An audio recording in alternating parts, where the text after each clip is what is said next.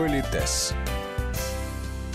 Как правильно пожать руку? Ученые утверждают, что по силе рукопожатия можно судить о характере человека. В деловом этикете рукопожатие – единственный допустимый тактильный контакт. Это знак расположения и доверия. Сегодня в Политесе разбираемся, когда и как принято пожимать руку. У микрофона Татьяна Гусева. Здравствуйте. И в студии наш постоянный эксперт, педагог-консультант, специалист по этикету и протоколу Алена Гиль рукопожатие – это знак расположения. Что он обозначает? Татьяна, приходите вы, я хозяйка кабинета, я старше вас по возрасту, и я старше вас по статусу. Предположим, да, вы приходите, говорите, Алена, добрый день. Я говорю, Татьяна, добрый день. И вот вижу, что вы приличный человек, надеюсь, надежный, порядочный, особенно если я знаю об этом. И мне очень хочется выказать вам свое расположение. Причем не просто сказать, Татьяна, э, очень рада вас видеть, или вы мне очень, а уж говорить другому человеку, вы мне очень нравитесь, я вас абсолютно уверена. Понимаете, это не принято. Как я могу выказать свое расположение? Предложить съесть дистанцию. Верно?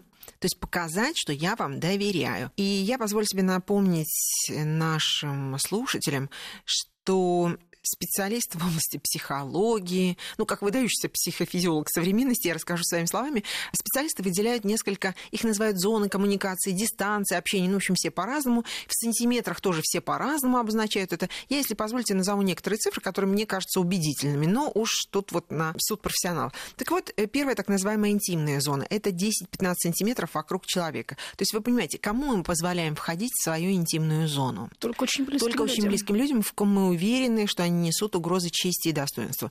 Дальше есть так называемая личная зона. Она, ну, минимум это вытянутая рука, максимум до метра двадцати, метра пятидесяти. И то нужно понимать, что в разных странах, в разных культурах есть разные вот эти ощущения комфортного пространства. Личная зона – это зона безопасности. Дальше идет так называемая общественная зона, вот за этим метром двадцатью, метром пятьюдесятью. Общественная зона, вот мы с вами сейчас сидим на общественной дистанции, я у вас в гостях. Есть социальный за тремя с половиной метрами, это уже так называемая абсоциальная зона. То есть вот где-то сейчас есть люди, но к нам они не имеют отношения. И в основном, конечно, мы работаем, это личная и общественная зона. И вот само по себе движение руки, то есть я подаю руку для рукопожатия, то есть я предлагаю съесть дистанцию. И когда вы подходите, вы прикасаетесь ко мне, то есть идет вот рукопожатие такое партнерское, вы прикасаетесь ко мне, это вход в интимную зону? Безусловно. Да, да, он ритуальный, он не носит там никакого эротического характера, но тем не менее это э, съедание дистанции, вход в интимную зону. Это знак доверия. И позволю себе напомнить, что Первым приветствует младший по возрасту, старшего по возрасту, младший по положению старшего. И если нет других субординационных ситуаций, кавалер даму в нашей культуре. Но кто первым руку имеет право подать? Я думаю, что старший младшему Конечно, и конечно. э, старший по статусу младшему, младшему. по. Да, то есть это его право выказать свое расположение и подпустить к себе, приблизить человека, если он так пожелает. И именно рукопожатие рассматривается именно как знак расположения, доверия. Более того, понимаете, в чем сила рукопожатия? В том, что все на вас смотрят, все вас видят, да, и все оценивают этот жест. Я напоминаю, что в деловых взаимоотношениях у нас на первом месте статус, потом возраст, потом гендерные различия. Предположим, я руководитель мужчина. Я иду по коридору и встречаю, ну, например, стоит группа сотрудников, среди них есть дамы, среди них есть кавалеры. Я подхожу я руководитель мужчины. Я подхожу, ну, если вы знаете, что по правилам сотрудник первым приветствует руководителя, поэтому все говорят, Семен Семенович, добрый день. Я говорю, добрый день. И что делать? То есть мы обменялись приветствиями. Если сотрудники меня не видели, допустим, я вынырнул из-за угла, то, естественно, вы помните, вообще есть такое правило, что идущий первым приветствует стоящих. Но особенно, если они тебя не видели. Поэтому Семен Семенович вынырнул из-за угла и говорит, добрый день, коллеги. Все, значит, ему поклонились, Семен Семенович, добрый день и так далее. И вот заметьте, что делают мужчины ну и в нашей стране тоже. Руководитель мужчинам руку подает, а дамам руку не подает. Вот Коллеги, это тот уникальный случай, который я готова классифицировать как дискриминацию по гендерному признаку. Потому что, помните, в бизнесе, в деловых взаимоотношениях на первом месте профессионализм, уровень компетенции, уровень принятия решений, а не гендерный аспект. И когда руководитель мужчина подает сотрудникам мужчинам руку, он говорит, мужики, вам доверяю, а вы здесь женщины.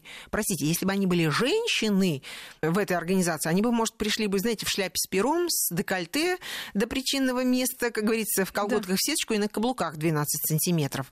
Ну вот они, женщины, пришли, такие райские птицы. А извините, если они профессионалы, которые выглядят как профессионалы, общаются как профессионалы, дело делают как профессионалы, значит, они профессионалы.